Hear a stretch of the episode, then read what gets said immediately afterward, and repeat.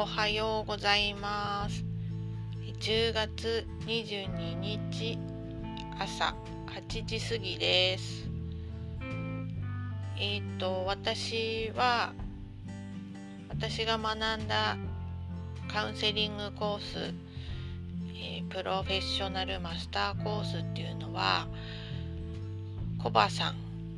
えー、小林武之さん今は心屋塾の塾長なんだけどその方のもとで学びました。で、えっと、心屋塾のマスターコースではないけど、えー、まあ心屋のことをベースにしたコバさんオリジナルのセミナースクールで、えー、まあその要はコバさんの大師匠である心屋仁之助さんが、えー、心屋を卒業すると発表しました。前に LINE ライブであの悲しいことがあってみたいなことを言ってたんだよね仁さんが。悲しい悲しいことを寂しい寂しいって言ったかななんかとにかくそういうことを発表しなければいけませんって言っててえー、なんだろうと思ってもうかなんか悲しい悲しいってずっと言ってて何なんだろうってドキドキしながら待っていたんだけどそれがこの心屋を離れる心屋を卒業するっていうことだったんだね。で、えー、その心屋仁之助という名前も、えー、やめて本名で活動音楽活動をしていくっていうことで、えー、ビートレもしないしブログもあの音楽活動の方だけにすると。で、えーとまあ、ビートレは他の形で続くそうなんですが、えー、ジンさんが今やっているポッドキャストも終わりになるということで LINE ライブも無料の LINE ライブもやめるということで、えー、すごくたくさんのことを手放すんだなと思ってすごい決断だなと思いました。でも本当に歌だけをやっていたいんだなと思ってすごい決断だなと思いましたねやっぱり直接収入とかもすごく変わってくるんだろうしいろんなものを手放すってすごい勇気というかやっぱり決断だったんだろうなと勝手ながら想像しています。やっぱりあのジンさんがいなくなっちゃうってあの別にいつもそばにいたわけではないにしてもその心屋を作った人が活動からいなくなってしまうっていうのはやっぱりすごく寂しいし、えー、まあ、ブログも前のように見てはいなくてもやっぱり時々見に行って基本に立ち返ることもあったりもちろんあの読んでてドキドキすることもたくさんあったんだけど、ね、やっぱりこういう発表があると多少動揺するし寂しいなって感じです。私は、えっと、プロマスを卒業はしたけどコバさんのプロマスは再受講永年無料なのでで私はあの1回の学びだけでは 全然あのわからない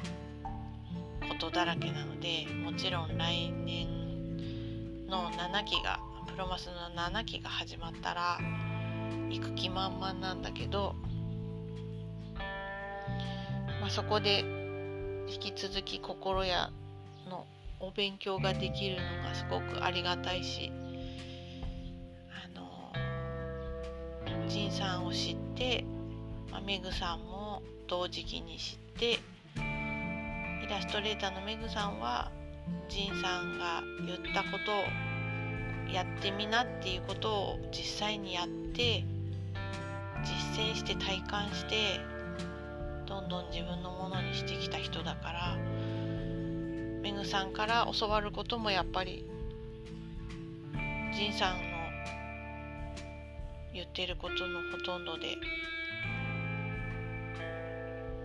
だからやっぱり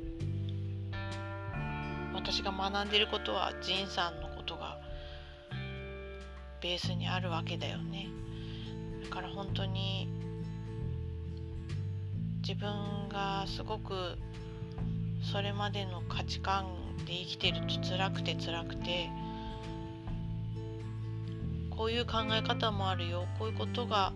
こういうことを考えていいんだよとかやっていいんだよって教えてくれたやっぱり尊敬する人でありもう本当に命の恩人ぐらいの人だよなって改めて思いました。あ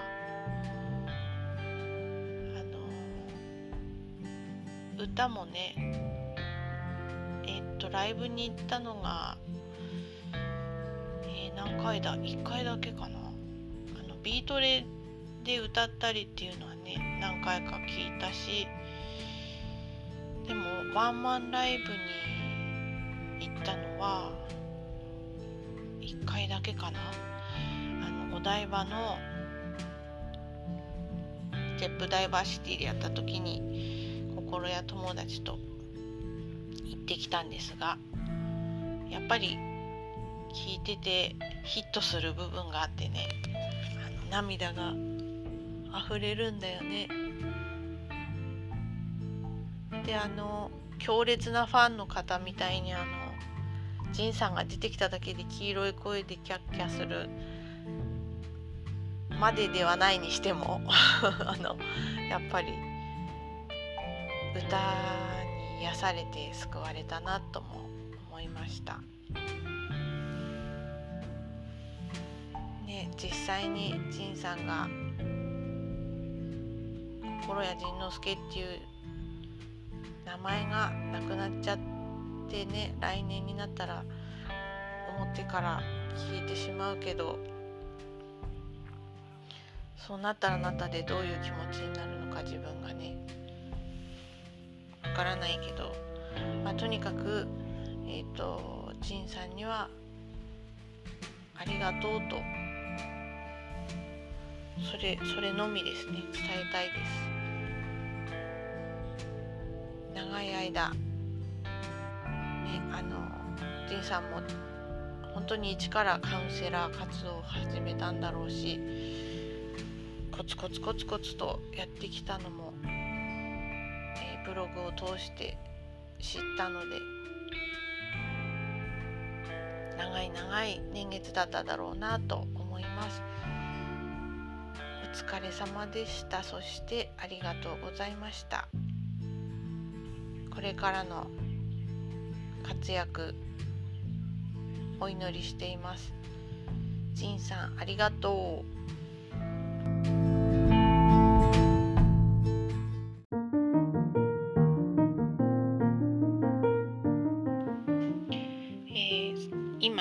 今ジンさんへの感謝の気持ちを話しましたが結局今私がつながれている人たちっていうのはやっぱり心屋が心屋がスタートというかそこからいろんなつながりができていてまあジンさんとあとメグさんですかね、えー、メグさんもまあジンさんのことをベースにしてやっている人だからやっぱりジンさんの仁さんが始めたことでどんどん人のつながりができて私も心屋の方に心屋の輪に入っていったら今の人とのつながりができているわけでそういう意味でもすごく感謝ですね。それで最近、えー、私はそのカウンセラーのスクールに行っていてそこであの Facebook を始めたんですね。Facebook にグループを作ってそこで交流をするので交流交流とあとあの連絡事項は Facebook のグループを作ってそこでやっていたので Facebook 入るのが必須だったんですね。で私は最初 Facebook にすごいなんか抵抗があったんだけどさすがに入らないと困るので、えー、登録だけしておいた Facebook を去年の11月から始めたんですね。で最初はやっぱり恐る恐るやっていたけれど、えー、いろんなその同期の人とか先輩方だけではなくてちょっとずつあのお友達が Facebook のお友達が増えて、まあ、まだ45人ですけど、まあ、心やつながりとかめぐさんつながりの方と、えー、少しずつ交流を今しているところででその必ずしもみんなリアルでで会ったことがあるわけじゃないのでオンライン上での交流なんだけどそれでもやっぱり楽しめているしあとは Facebook 上で Facebook とかブログとかで知った情報によってあのいいエネルギーが循環しているっていうことが最近増えて例えばその同期の子が何かしらイベントをして、成功したりとか何か自分でイベントを立ててやあのチャレンジしたとかそういう話を Facebook やブログ上でシェアしてもらえてやっぱり自分もは感動するっていうか嬉しいなって思ったり感動したりであと最近で言うとあのコバさんが結婚式をやったとかあとはあのハッピーちゃんって私本当に名前ぐらいしかわからないんだけどそのハッピーちゃんをのことが好きな人が周りで何人かいてあのそれもやっぱりオンライン上で情報が流れてくるんだよね。でこの間あの千葉で大きなイベントがあったそうでシンデレラプロジェクトっていうあの大きなメッセを貸し貸し切ってやったっていう話ですごいなって思ってそれでその様子をやっぱり行った人たちが Facebook とかブログに載せてくれてで動画もうちょっと私は見たんだけどちらっとですけどね。動画をもう見たりしてそのその人たちのパワーの大きさっていうかそういう自分の周りで起こっていることのことから感じる幸せのエネルギーとか楽しいっていうエネルギーをちょっと感じることが重なったんですね。それで私もやっぱり元気になってそういうエネルギーを流せる人になりたいなって思ったんですね。でそれを今参加してるノートにあのノートの会にでノートに書いて、シェアをした主催者の方がもう私もそういう風になっているよと教えてくれて言ってくれてああそうかと思って。それも自分に許可してあげたらいいよねって言ってくれて。ああそうだなって。まだ自分はその幸せや楽しいエネルギーの循環の輪の外にいるっていう意識だったんだけど私ももうすでにその輪の中にエネルギーのその循環の輪の中にいるんだって気づかせてもらってもうできてるよっていうなんか自分にそう輪の中にいていいしできてるよって言ってあげたいなっていう気になって、えー、そういう、ね、やっぱりそれも意識の違いというかあり方というか自分に許可してあげればいいんだって分かって、えー、グッときました。なんとなくやっぱりそのまだまだうぬぼれ前提が全然染み込まなくてあの同性同性のあり方の方に すぐ行ってしまうので本当に毎日私はそういういいエネルギーっていうか幸せとか楽しいっていうエネルギーの循環の中にいていいしもうすでにいるって言ってあげたいなと思っています。すぐ忘れるから常にやっぱりこうやってゆったりノートに書いてみたりっていうのが必要だね。そんなことをったことがこの間ありました。では今回の収録はこの辺にいたします。聞いてくれてありがとうございました、えーいつも聞いてくださってありがとうございます。感想をもしお寄せいただければと思います。えーと番組説明の文の最後に、ブログの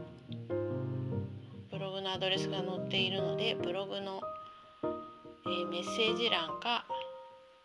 あとは、えー、メールアドレスも載せておきたいと思いますのでよかったら、えー、ご感想お聞かせください。